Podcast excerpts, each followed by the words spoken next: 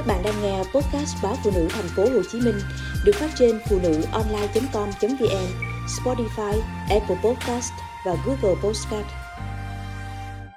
Không phải cứ đau họng là uống kháng sinh. Khi có triệu chứng đau họng, đa số người dân thường tự mua kháng sinh về uống.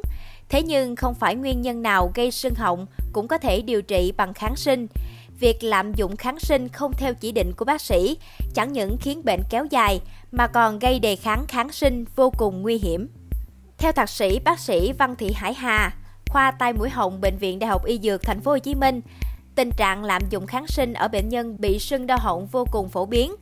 Ngày nào bác sĩ cũng ghi nhận những trường hợp bệnh nhân chia sẻ rằng mình tự dùng kháng sinh ở nhà nhưng tình trạng không thuyên giảm nên mới đi bệnh viện khám. Mỗi buổi, bác sĩ Hà khám khoảng 50 bệnh nhân liên quan tới các bệnh lý về họng, 90% trong số đó đều tự ý sử dụng kháng sinh trước khi đến bệnh viện. Ngày 11 tháng 10, bác sĩ Hà đã ghi nhận hai trường hợp điển hình do hậu quả của việc lạm dụng kháng sinh, dùng thuốc kháng sinh không đủ liều. Trường hợp thứ nhất là nữ bệnh nhân tên CTPH 30 tuổi, ngụ quận Gò Vấp, thành phố Hồ Chí Minh. Chị H tới khám trong bệnh cảnh bị đau họng, sốt. Cách đó 10 ngày, khi có biểu hiện đau rát họng, chị H tự ra tiệm thuốc Tây mua kháng sinh về uống. Sau khi uống thuốc 2 ngày, thấy các triệu chứng có vẻ thuyên giảm, chị ngưng uống. Theo bệnh nhân, chị không uống kháng sinh nữa do ngại uống kháng sinh nhiều sẽ gây nóng trong người. Tuy nhiên, ngày hôm sau, chị H bị sưng họng trở lại, mức độ đau trầm trọng hơn trước. Lúc đó, chị H lấy kháng sinh còn thừa ra uống, uống hết 5 ngày kháng sinh mà chưa thấy hiệu quả. Bệnh nhân mua thêm thuốc về uống tiếp. Tới ngày thứ 10, dù đã uống kháng sinh nhiều ngày, lần này tình trạng bệnh của chị H chẳng những không thuyên giảm mà còn sốt cao, đau một bên họng tới mức không ăn uống được. Khi khám cho bệnh nhân, bác sĩ Hà phát hiện chị bị áp xe mũ xung quanh amidan. Chị H phải nhập viện để làm thủ thuật dọc, dẫn lưu mũ và chích kháng sinh đặc hiệu. Bác sĩ Hà nhận định bệnh nhân bị lờn kháng sinh do dùng thuốc không đủ liều. Thông thường những ca viêm họng cấp do vi khuẩn phải dùng kháng sinh liên tục từ 5 đến 7 ngày. Thế nhưng người bệnh uống được 2 ngày kháng sinh đã ngưng, khi bệnh tái phát mới uống tiếp. Trường hợp thứ hai là bà BHN, 60 tuổi, ngụ quận Tân Bình, thành phố Hồ Chí Minh. Bà N đi khám vì bị ho và rát họng kéo dài. Bệnh nhân kể mỗi lần bị rát họng đều tự ra tiệm thuốc mua kháng sinh về uống, nhưng bệnh vẫn không thể khỏi hẳn. Bác sĩ Hà nhận thấy hai khóe miệng của bệnh nhân bị tróc, nghi ngờ đây là một ca bị nhiễm nấm. Khi soi khám họng cho bệnh nhân thì thực tế đúng như dự đoán. Trong khoang miệng và họng bà N nhiễm nấm trắng xóa. Bác sĩ đã chỉ định bệnh nhân làm xét nghiệm đường huyết, kết luận bệnh nhân bị đái tháo đường. Tới lúc này bà N mới biết mình mắc bệnh đái tháo đường. Tóm lại, đây là một ca bị nhiễm trùng cơ hội trên nền bệnh nhân đái tháo đường, lạm dụng kháng sinh. Nếu không phát hiện và can thiệp kịp thời, nấm sẽ lan sang thực quản, thanh quản, đi sâu xuống họng, thậm chí là phổi.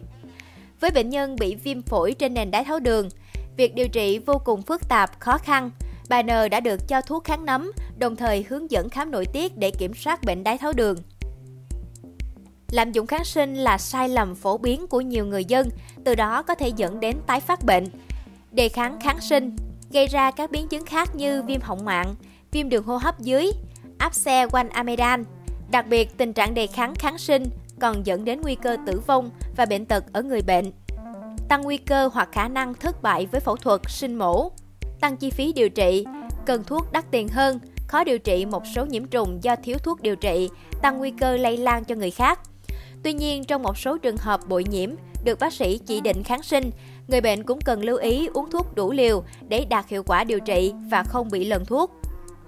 Trước tiên, đau xương họng được chia làm hai thể, cấp tính và mãn tính. Thống kê cho thấy 70% nguyên nhân gây viêm họng cấp là do nhiễm virus, liên cầu khuẩn nhóm A, dị ứng hoặc tiếp xúc với khói thuốc lá. Người bệnh viêm họng cấp thường có cảm giác đau khi nuốt, nuốt khó, cổ họng sưng, rát, đau nhói, cảm giác vướng họng, nghẹn họng.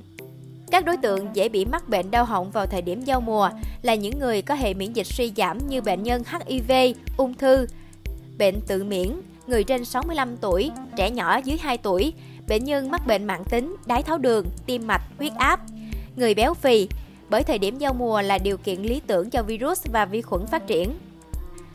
Bệnh viêm họng cấp nếu không được điều trị hiệu quả sẽ chuyển sang viêm họng mạng. Nguyên nhân viêm họng mạng thường bắt nguồn từ dị ứng. thay đổi thời tiết, bệnh lý ở những vùng lân cận như trào ngược dạ dày thực quản, bệnh lý hệ thống. Ngoài ra, việc vệ sinh răng miệng kém cũng có thể gây viêm họng. Không chỉ vậy, họng là cửa ngõ của đường ăn, đường thở, có mối liên hệ mật thiết với mũi, tai, nên các bệnh lý từ tai, mũi cũng có thể ảnh hưởng tới họng và ngược lại. Chẳng hạn như ở bệnh nhân bị dị ứng, dịch viêm từ mũi xoang có thể chảy xuống họng gây viêm họng. Bởi đa dạng nguyên nhân, đa số người bệnh thường gặp khó khăn trong việc tìm ra yếu tố gây đau để điều trị kịp thời dứt điểm. Theo bác sĩ Hà, điều trị sưng đau họng thường theo quy định từ giảm nhẹ triệu chứng, giảm đau, hạ sốt, kháng viêm, chống phù nề, giảm ho, đến đặc hiệu nguyên nhân, bệnh nhân còn cần loại trừ yếu tố nguy cơ mới có thể phòng ngừa bệnh tái phát. Tại bệnh viện Đại học Y Dược Thành phố Hồ Chí Minh nhằm xác định chính xác bệnh lý, sau khi khám lâm sàng, bệnh nhân sẽ được chỉ định thêm các xét nghiệm cần thiết. Ngoài ra, bệnh nhân sẽ được khám, hội chẩn đa chuyên khoa khi bác sĩ nghi ngờ nguyên nhân sưng đau họng xuất phát từ các bệnh lý đi kèm khác. Nếu nguyên nhân gây sưng đau họng do virus, bác sĩ sẽ cho bệnh nhân dùng những loại thuốc giảm triệu chứng ho, sốt và theo dõi. Bệnh do virus thường tự khỏi nhờ hệ miễn dịch của cơ thể. Trong trường hợp này, người bệnh không nên tự ý dùng kháng sinh. Ngoài việc điều trị theo chỉ dẫn của bác sĩ, bệnh nhân sưng đau họng cũng có thể phối hợp thêm các phương pháp chăm sóc bản thân tại nhà giúp bệnh tình mau thuyên giảm, cơ thể nhanh hồi phục. Cách đơn giản nhất là súc họng miệng bằng nước muối sinh lý, giữ ấm cơ thể, uống nước ấm, chườm nóng cổ họng hay sử dụng viên ngậm hỗ trợ giảm triệu chứng đau họng.